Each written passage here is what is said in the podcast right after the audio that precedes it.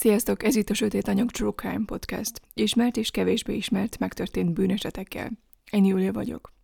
Szokás szerint szeretnélek figyelmeztetni arra, hogy ez a rész ismét a nyugalom megzavarására alkalmas szöveget és leírásokat fog tartalmazni.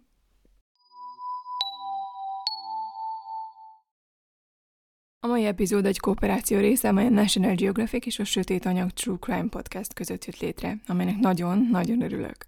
Mivel te is ezt a podcastot hallgatod, valószínűleg te is olyan True Crime junkie vagy, mint amilyen én vagyok. Szinte mindent, amit csak lehet, meghallgatok és megnézek.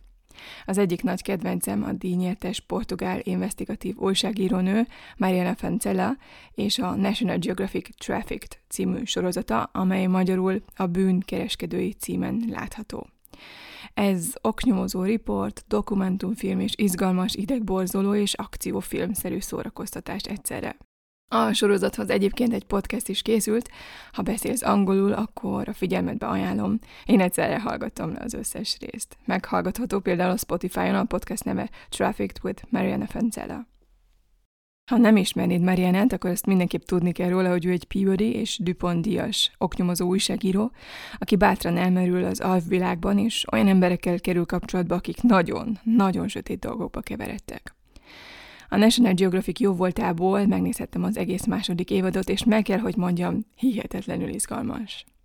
Mariana az olyan újságíró közé tartozik, aki nem fél összepiszkolni a kezét, és bemerészkedik a sötétségbe. Ami nekem különösen tetszik ebben a sorozatban, az Mariana bátorsága, a veszélyes helyzetek felvállalása, és az, ahogyan rávilágít a sötét dolgokra.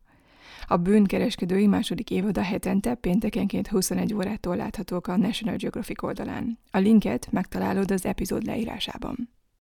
Ha még nem ismernéd a sorozatot, akkor mindenképp keres rá. Az első évad is fantasztikusan izgalmas volt, de amit ígérhetek, a második évad még lebilincselőbb és még elképesztőbb lesz. Már ilyen az élet olyan területein nyomoz, ahol nem is sejtenénk, hogy léteznek fekete piacok. Ebben az évadban Mariana egy kiterjedt oknyomozó utazásra viszel minket, miközben folytatja a legveszélyesebb fekete piacok, bűnszövetkezetek és emberkereskedő hálózatok feltárását szerte a világon. Még mélyebbre hatol ezekben a titkos alvilágokban, és minden epizódban egy másik történetet követ nyomon. A marihuanától és a lopott autóktól kezdve a törvényen kívüli motoros klubokon át, az amazoniai mafiáig és a plastikai sebészetig. Péntekenként, ahogy mondtam, este 21 órától Marianával tarthatunk, aki kockára teszi az életét, hogy hozzáférjen a rejtett pusztító erőkhöz és a több trillió dolláros árnyékgazdaság mögött álló láthatatlan szereplőkhöz. A mai epizódom kapcsolódik a bűnkereskedői eheti részéhez, amelynek eredeti címe Black Market Surgery, magyar címe pedig Plastika feketén. Ebben a részben Mariana a fekete piaci plastikai sebészet sötét zugaiban nyomoz, ahol a szex, a kapzsiság és a közösségi média a pácienseket végzetes, motelszobás műtétek felé sodorja. Miami diszkont műtéti központjaiban pedig bombasztikus kapcsolatot fedez fel a bűnözők, a kapzsi orvosok és a páciensek halála között. De most következzen az én sztorim a plastikai sebészet árnyoldaláról, mint mindig, a helyes vagy hoax után.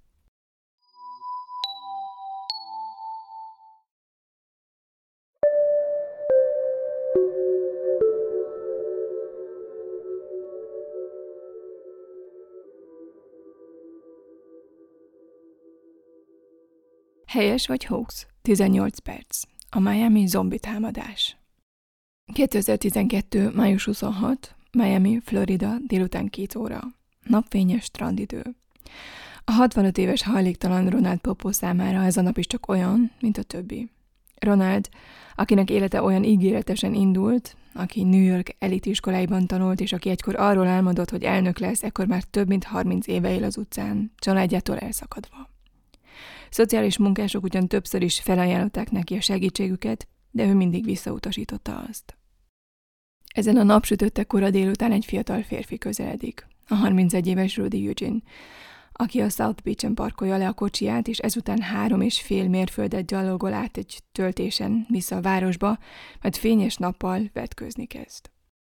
Eugene észreveszi a hajléktalant, és nyíl egyenesen felé tart. A térfigyelő kamerák rögzítik, ami ezután történt.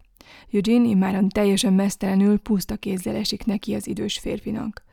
Iszonyatos erővel kezdi el rugdosni, verni és kezdi letépni róla a ruháit. Aztán egyfajta birkózó fogással rögzíti a férfit, aki kétségbe esetem próbál menekülni.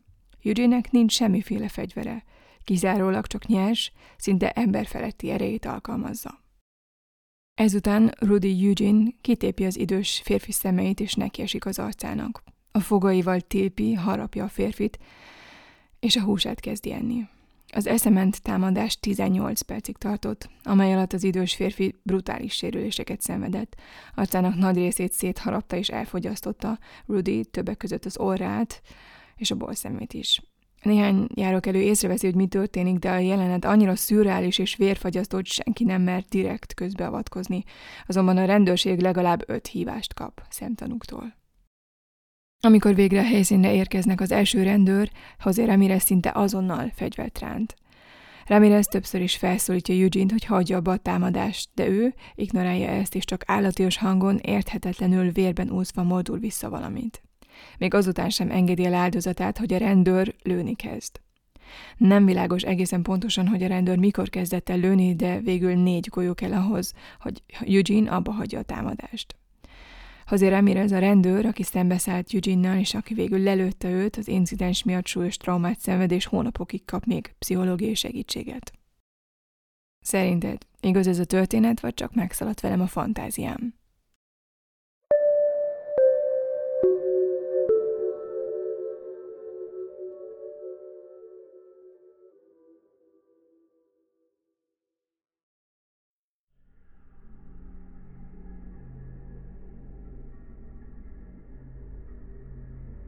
Plastikai sebészet árnyoldala.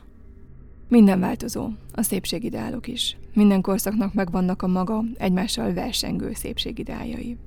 A kb. 30 ezer éves Willendorfi Vénusz például keskeny vállal, és olyan erőteljes fenékkel, mellekkel és hassal rendelkezik, hogy azok elnyelik a derekát.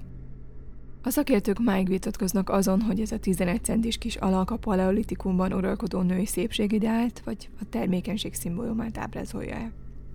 Az okori Egyiptomban egyébként a Willendorfi Vénusz esztétikailag megbukott volna. Ekkor a karcsú, teljesen szőrtelenített, szoborszerű testet tartották gyönyörűnek mindkét nemnél. Nagy jelentőséget tulajdonítottak a bőrápolásnak, a szempillákat és a szemöldököt sötétre festették, sőt, a szemhéjfestéket egészen a halántékig húzták. Néhány évszázaddal később a telt karcsú Ruben színűk számítottak szépnek, míg aztán az 1920-as évekre a fiúsan lapos lett a menő. Az 1980-as évek a szupermodellek kora volt, karcsú, de nőies, mint Cindy Crawford. A 90-es években jött a heroin chic, és a rendkívül vékony modellek, mint Kate Moss. Az ezzel fordulón viszont a tónusos testet és az egészséges kinézetű, világos bőrt találták szépnek. A tendenciák évtizedről évtizedre jól megfigyelhetők voltak. A mai generáció úgy gondolja, hogy a karcsúk derék, a szélesebb csípő, a nagy mellek és a nagy fenék a szép, tehát az egyfajta hiperfeminizált, eltúzott sziluettel rendelkező nő.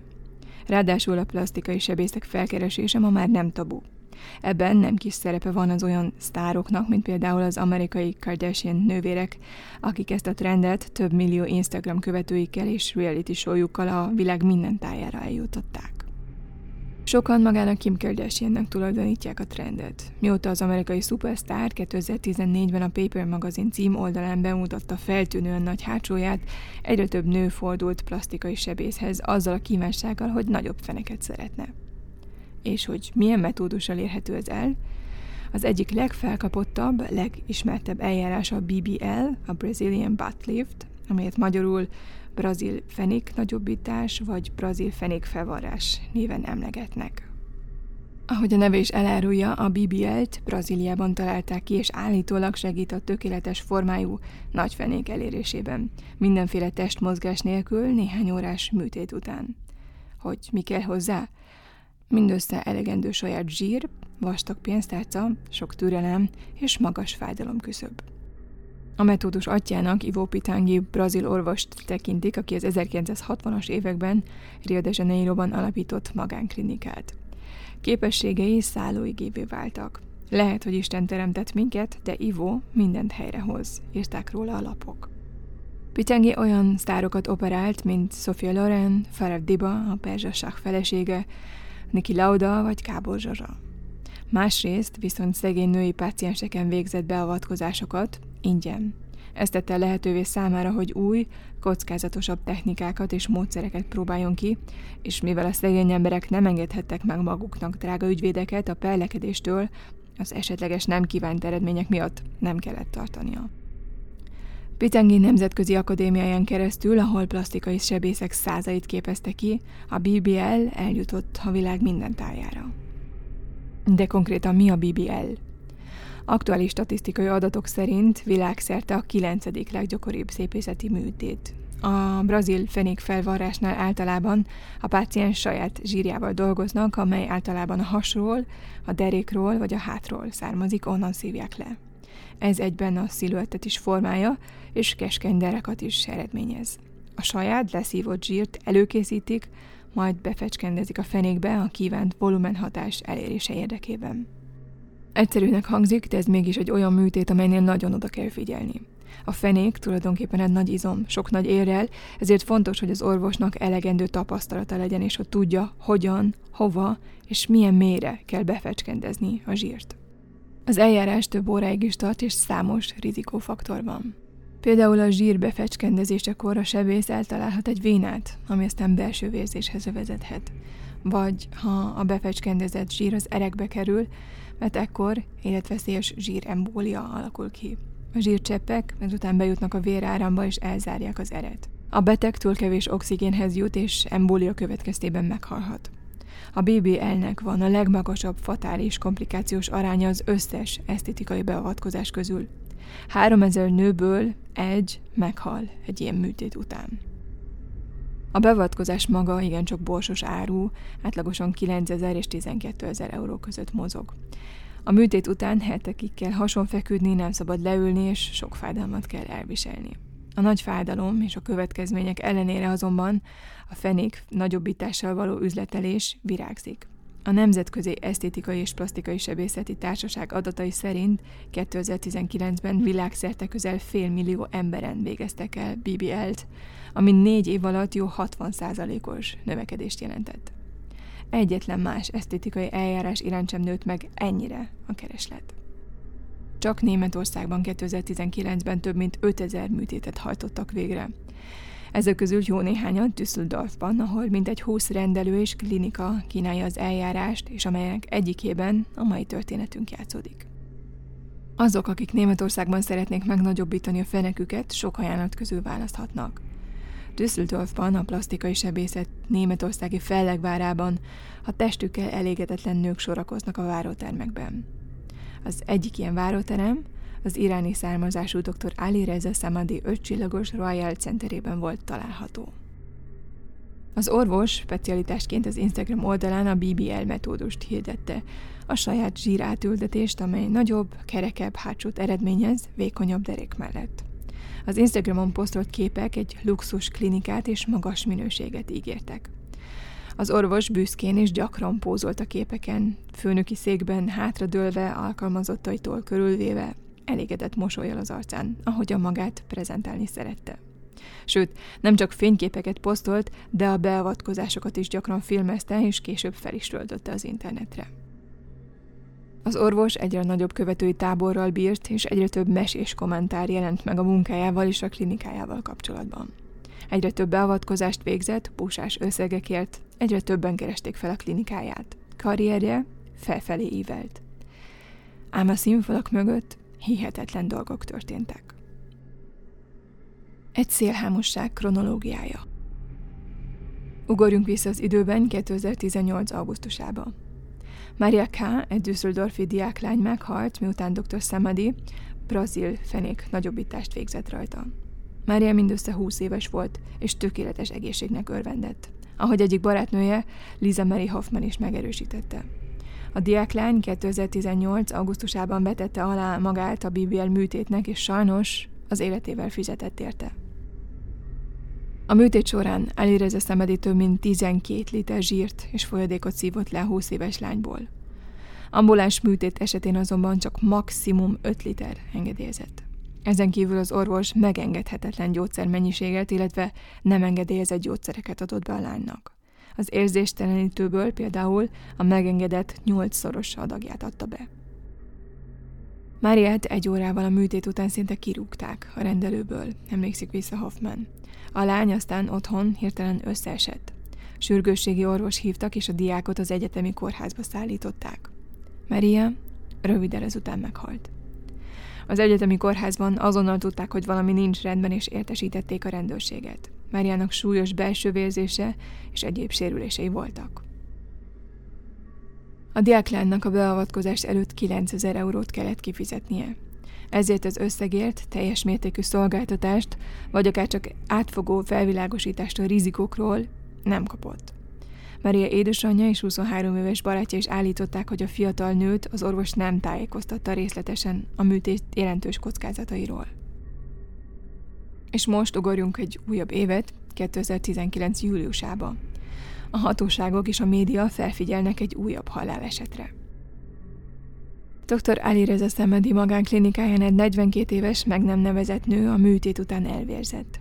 A 42 éves nő, aki egyébként nővérként dolgozott, szintén a BBL fenék nagyobbítás miatt került a kés alá.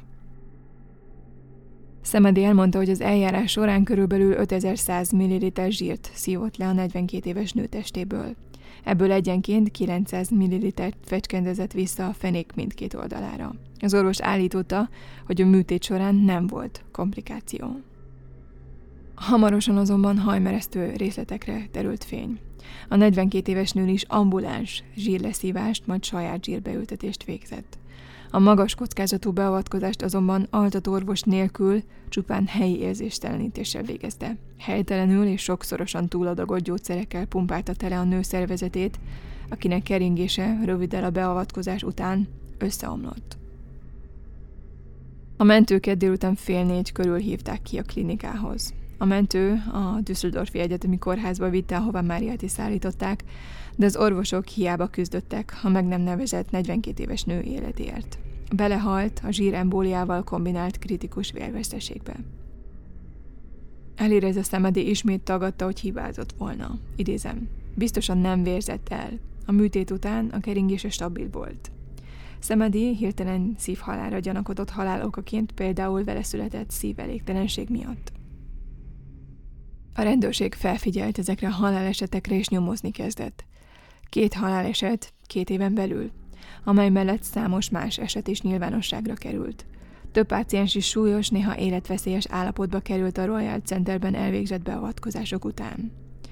Példakép álljon itt egy bécsi hölgy története, aki anonim szeretne maradni.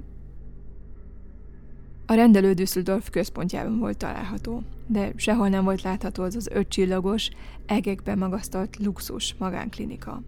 Egy kis, koszos bejáraton keresztül vezetett az út, fel a lifttel, egy lakásba, ami egy kis rendelővé volt átalakítva. Sajnos semmi nem úgy nézett ki, mint ahogy azt az interneten bemutatták. A helyiségek állapota ijesztő volt. Nagyon poros, koszos és ódivatú volt minden. A rendelőben mindössze négy ember dolgozott. Dr. Samari, a felesége, aki a recepción dolgozik, és a sógornője, aki az altatásért felelős, valamint egy beugró, aki időnként besegít. Ezt az információt dr. Samari maga adta meg nekem, amikor a személyzetről kérdeztem. Az orvos barátságos volt és beszélt a beavatkozásról. Nagyon féltem azonban, mivel a rendelőben nem volt igazi altató orvos. A sógornője, aki a műtéteknél segít, nem anesteziológus, sőt, még csak nem is ápolónő, ahogy ezt saját maga mondta el nekem. Azonban nagyon kedves volt, fogta a kezemet, amíg el nem aludtam, és gondoskodott rólam. Egy átlagos kis szobában műtöttek meg egy műtőasztalon.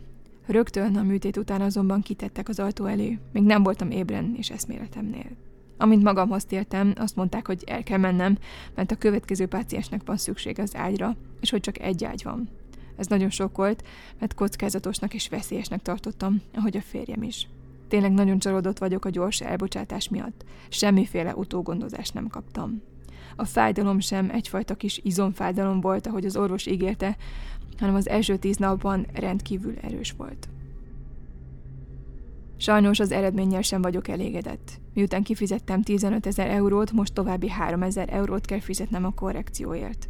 Ez nagyon elszomorított, mivel hitelt kellett felvennem a műtét finanszírozásához. A klinika megkért, hogy írjak egy jó kritikát dr. Samariról, én azonban egy őszinte véleményt szeretnék adni. Dr. Samari nagyon nagy gondot fordít az őt népszerűsítő Instagram bloggerekre, de sajnos a normális emberekkel nem bánik ugyanilyen gondosan. És szerintem az sem jó, hogy állandóan arra kér mindenkit a Whatsappon és az Instagramon, hogy írjon róla jó kritikákat. A szépségdoktort, miután az esetek a nyilvánosság elé kerültek, heves támadások érték a minősítő portálokon. Jó néhány negatív megjegyzést letiltottak. Több mint feltűnő, hogy szinte csak öt csillagos, felmagasztaló vélemények voltak találhatók online Számadiről és a munkájáról. Alig hét hónappal a második haláleset után, 2020. februárjában az orvos neve ismét felbukkant a hírekben és a lapokban. Paris Helms, aki Berlin igazi barbiának nevezi magát, volt Alireza Szemedi újabb áldozata.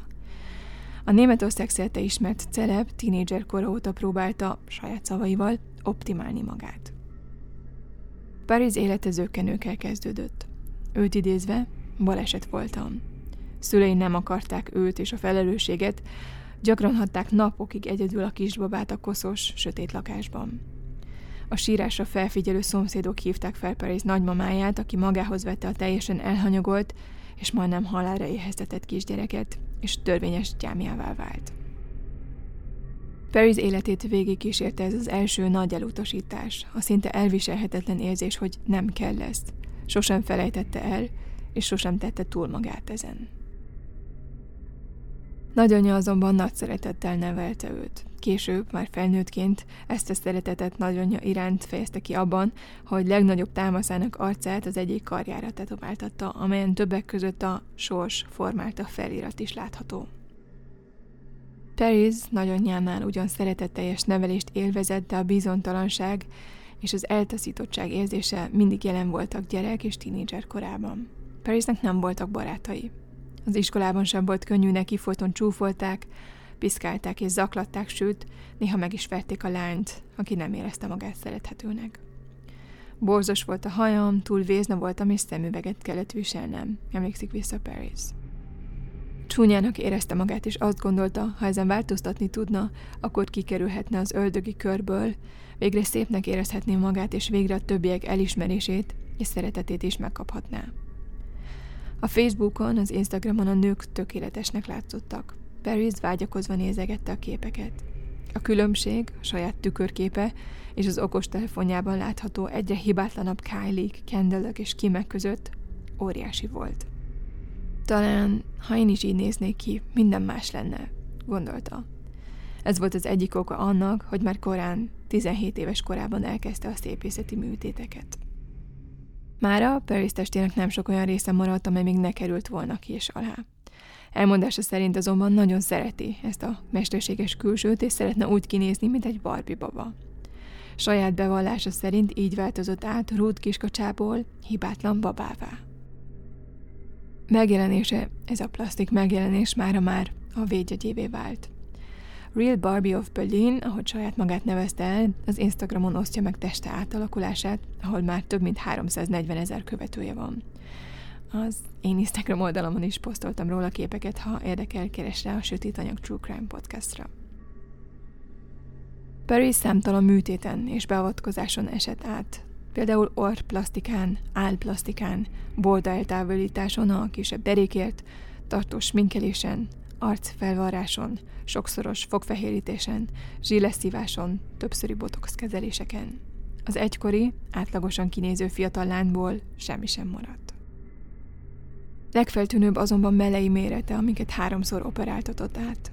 Már a négy kilós mellekkel látható a bulvárlapok oldalain, a valóság showban és az Instagramon.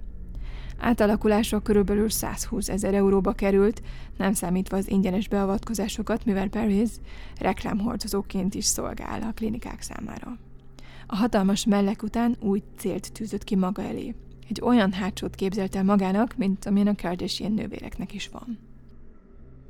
És Paris a lehető leggyorsabban akarta az XXL feneket. Nyíltan bevallott, hogy olyan orvost keresett, aki rengeteg zsírt ültet át. Berlinben, ahol élt, nem talált olyan orvost, aki az általakért zsírmennyiséget 1200 millilitert fecskendezett volna be oldalanként. ezért tovább keresett, és végül Düsseldorfban talált valakit. a Samadit. Az orvost, aki XXL méretűre transplantálta a fenekét, rengeteg zsírt ültetett át, egészen pontosan 1,25 litert oldalanként. A férfi számára ez nem volt probléma. Áprilisban az RCL TV-nek azzal dicsekedett, hogy mekkora mennyiségű zsírt tud átültetni. Idézek ebből a TV interjúból. Sok kolléga nem mer nagyobb mennyiségű zsírt átültetni, kevesebb a tapasztalatuk, nekem világrekordom van ezen a téren. Akár 4,3 liter zsírt is átültettem egyetlen nőnél egy kezelés alatt.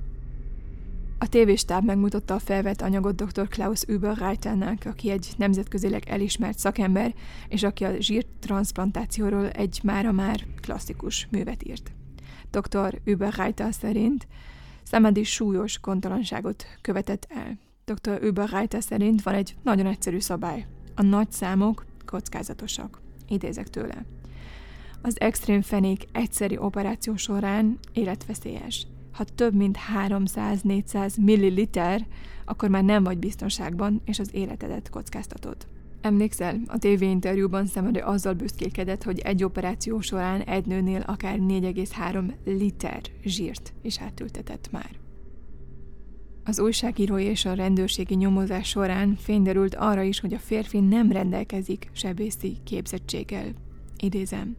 Nem vagyok sebész. Évek óta sürgősségi orvosként dolgoztam, és több száz embert élesztettem újra és egy ilyen kis műtét, mint a zsíleszívás, összesen hasonlítható ezzel, bagatelizált Szemedi egy riportban. Mm, csak zárójelben még egyszer a BBL az egyik legkockázatosabb műtét, amelyben minden három ezredik paciens belehal. De most vissza Parishez. Paris a beavatkozást követően egyre rosszabbul kezdte el érezni magát, míg végül ő is a sürgősségén kötött ki, tüdőembóliával, életveszélyes állapotban. A műtét után Paris trombózist kapott, ami aztán embóliává alakult. Kritikus állapotban szállították a kórházba, napokig élethalál között lebegett. Paris épp hogy csak túlélte, és még hónapokig kellett vérhigító gyógyszereket szednie. Alireza Számedi legalább három műtét során megszegte a gondossági kötelezettségét. Két rendbeli halált okozó testisértés és egy rendbeli gondotlanságból elkövetett testisértés miatt kellett a bíróság előtt felelnie. A Düsseldorfi Tartományi Bíróság a két áldozat hozzátartozóinak tanúvallomásával folytatta az 50 éves férfi ellen indított eljárást. A vádirat szakértői véleményeken alapult, amelyek számos hibával vádolják a sebészt. Az ügyészség szerint a műtéteknél hiányzott a megfelelő felügyelet, valamint a zsilleszívásnál különösen fontos utógondozás. A törvényszéki orvosok a bontolás után kizárták a korábbi betegségeket, mint a halálokait. Az ügyészség követelte Alireza Samadi eltiltását az orvosi hivatás gyakorlásától. Az orvost azzal is vádolták, hogy nem tájékoztatta kellőképpen a betegeket az eljárások kockázatairól, hogy túl sok gyógyszert adott be, és hogy ambulánsan, utógondozás és altató orvos nélkül végezte el ezeket az eljárásokat, amelyeket fekvőbeteg ellátásban altató orvos bevonásával kellett volna elvégezni. Uwe Kessel, főügyész, idézem, az orvosi kötelességek durva megsértéséről beszélt. Alireza Szemedi túl sok zsírt távolított el, és helytelen és túl sok gyógyszert használt. A bíróság azt is tisztázni akarta, hogy az orvos kellőképpen figyelmeztette el pácienseit a zsilleszívás kockázataira. Számedi és felesége, aki ápolónőként dolgozott, és többek között egy anesteziológus szerepét is átvette, holott erre egyáltalán nem volt semmiféle képesítése. Azt állította, hogy nem csak az első találkozáskor, hanem a műtét előtt is részletesen megbeszélte az ügyet az ügyfelekkel. Ezt kívántam megerősíteni, és az asztalra tette a rendelő telefonját, mondván, itt olvashatják, hogy mennyire elégedettek velem a betegeim. A rendőrség tehát kiértékelte a telefonját, ám az orvos gyakorlatilag önmagát kevert a gyanúba. A telefonon e-mailek voltak, amelyeket Szemedi írt, és amelyekben az ügyfeleket kérte, idézem. Kérlek, írj rólam, és hogy részletesen elmagyaráztam neked a kockázatokat, és hogy egy teljes órát szántam erre. Írt meg a véleményedet rólunk, és hogy mindig odafigyeltem rád. Szemedi megerősítette, hogy ő küldte ezeket az e-maileket, de próbálta úgy magyarázni, hogy a páciensei olvasták, hogy problémák vannak, és megkérdezték, hogyan tudnának segíteni, és hogy ez nem arra irányult, hogy bármit is eltusoljanak. Ilyen jellegű e-maileket azonban, amelyeket a páciensei írtak volna, nem találtak. A megvádolt orvos továbbra is tagadta a fenék nagyobbítással kapcsolatos hibákat, és hangsúlyozta, hogy helyesen járt el. A védelem főként ellenvéleményekre hivatkozott, amelyek a vádakat hivatottak cáfolni.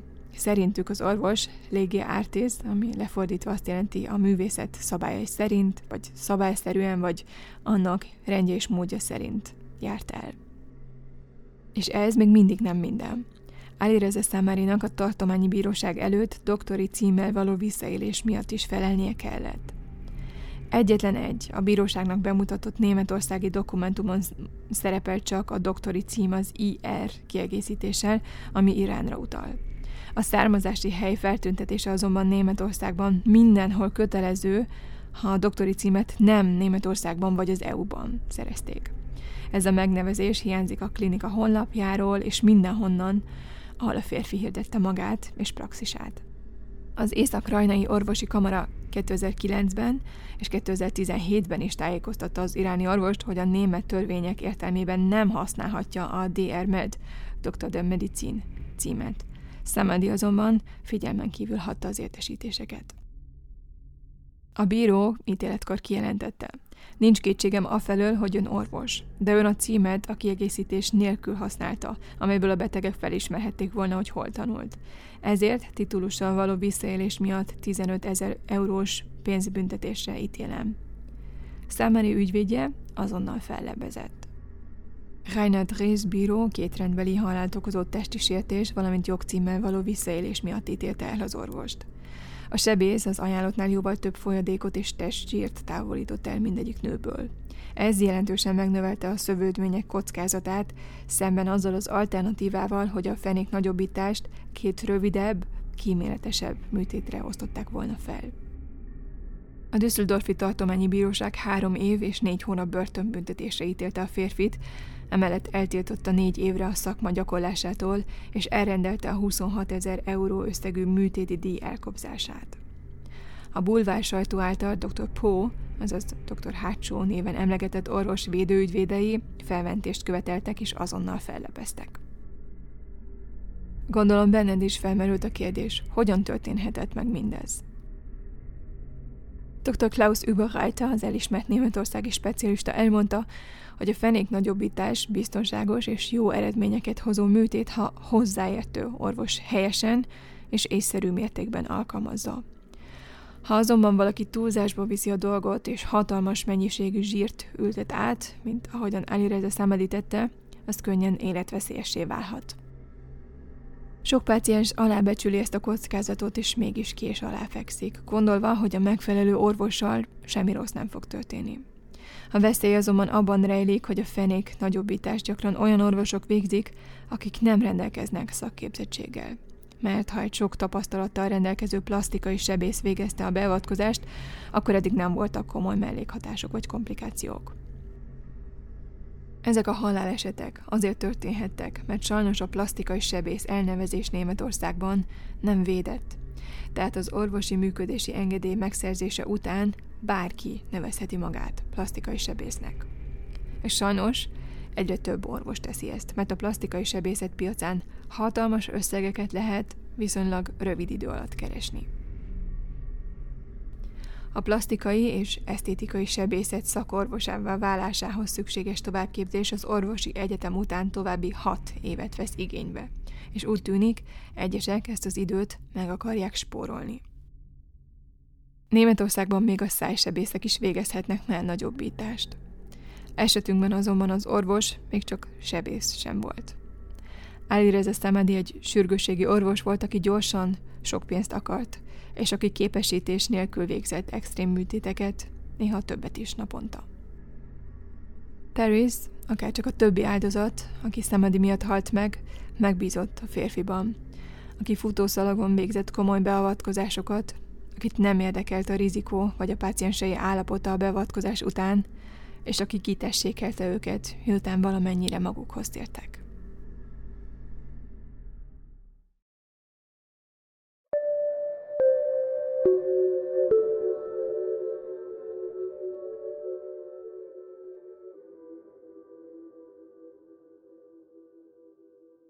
Helyes vagy hoax? A történet, bármennyire is hihetetlen, sajnos igaz. Ramirez rendőr golyói ugyan megölték a támadót, de sajnos az áldozatot is eltalálták kétszer. Mire a mentők megérkeztek, Popo már kritikus állapotban volt. Három mentős tette őt a holdágyra, akinek az arca helyett már csak véres húscafatok maradtak, és vitték őt a sürgősségi osztályra. Arcának 75%-a eltűnt, és hiányzik minden olyan vonás, amely felismerhetővé tenné, mondta dr. Nicholas Namiens, a Miami Jackson Memorial Kórház vezető traumatológusa. A fő célunk az volt, hogy lezárjuk a sebeit, és lehetővé tegyük számára, hogy felépüljön, mielőtt a további műtéteknek vetnénk alá. A férfi súlyos autóbalesetekhez hasonló agysérüléseket szenvedett. Az orvosok szerint egyébként a rendőr golyói által okozott melkasi sérülések nem voltak súlyosak. A traumatológus azt is elmondta, hogy a férfi bal szeme megsemmisült. A jobb szeme ugyan megmaradt, de a fejbőre és a homlok a bőréből fedett lebennyel fették le. Az orvosok idővel bőrátültetéseket végeztek, a sebei lassan gyógyultak. Pszichoterapeuták is megkezdték Papa kezelését, és az orvosok optimistának tűntek. De még több komplikált, helyreállító műtétre volt szükség, és a beavatkozások több ezer dollárba kerültek. Ám a Ronald Popon nevében létrehozott alapítvány több mint 15 ezer dollárt gyűjtött össze erre a célra. A támadónak, Eugene-nak jelentős bűnözői múltja volt. Többek között 2008-ban is letartóztatták, mert megverte és megfenyegette az édesanyját, hogy megöli. Eugene a hatóságok gyanúja szerint a fürdősó néven ismert rendkívül veszélyes utcai kábítószer hatása alatt volt, ami arra késztette a 31 éves férfit, hogy fényes nappal egy forgalmas utcán brutálisan megtámadja és enni kezdje egy másik férfi arcát. Fürdősó, a zombit csináló designer drog.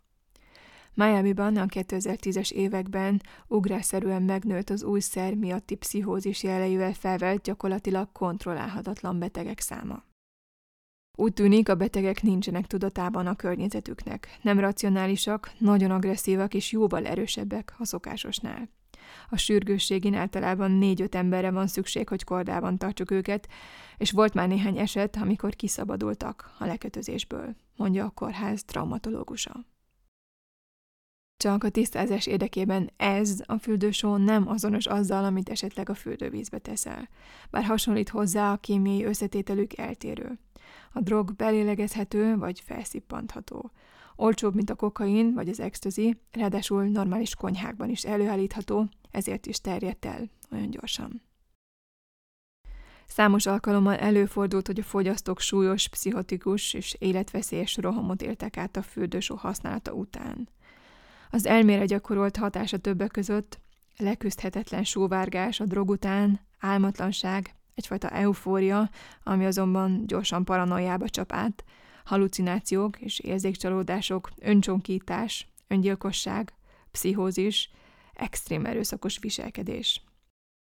A fürdősó által okozott károk hosszú távúak és maradandóak. Ezek lehetnek többek között vesekárosodás, veseleállás, májkárosodás, a vázizomzat szöveteinek elsorvadása, agyduzzanat, klinikai halál, agyhalál.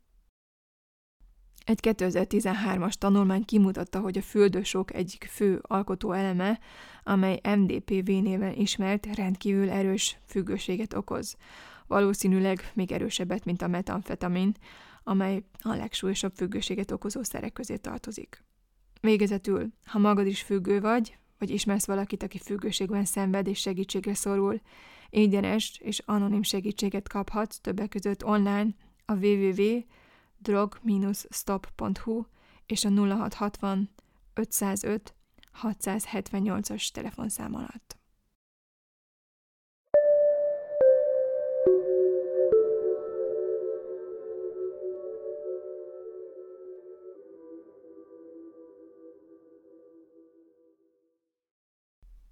Ez volt a Sötét Anyag mai epizódja, remélem tetszett a rész.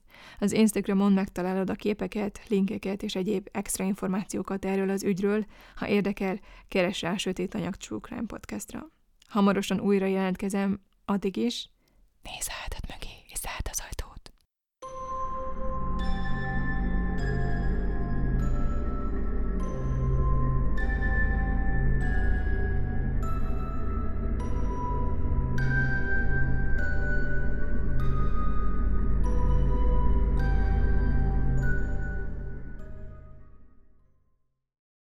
Ha más podcastekre is kíváncsi vagy, hallgassd meg a Béton műsor ajánlóját.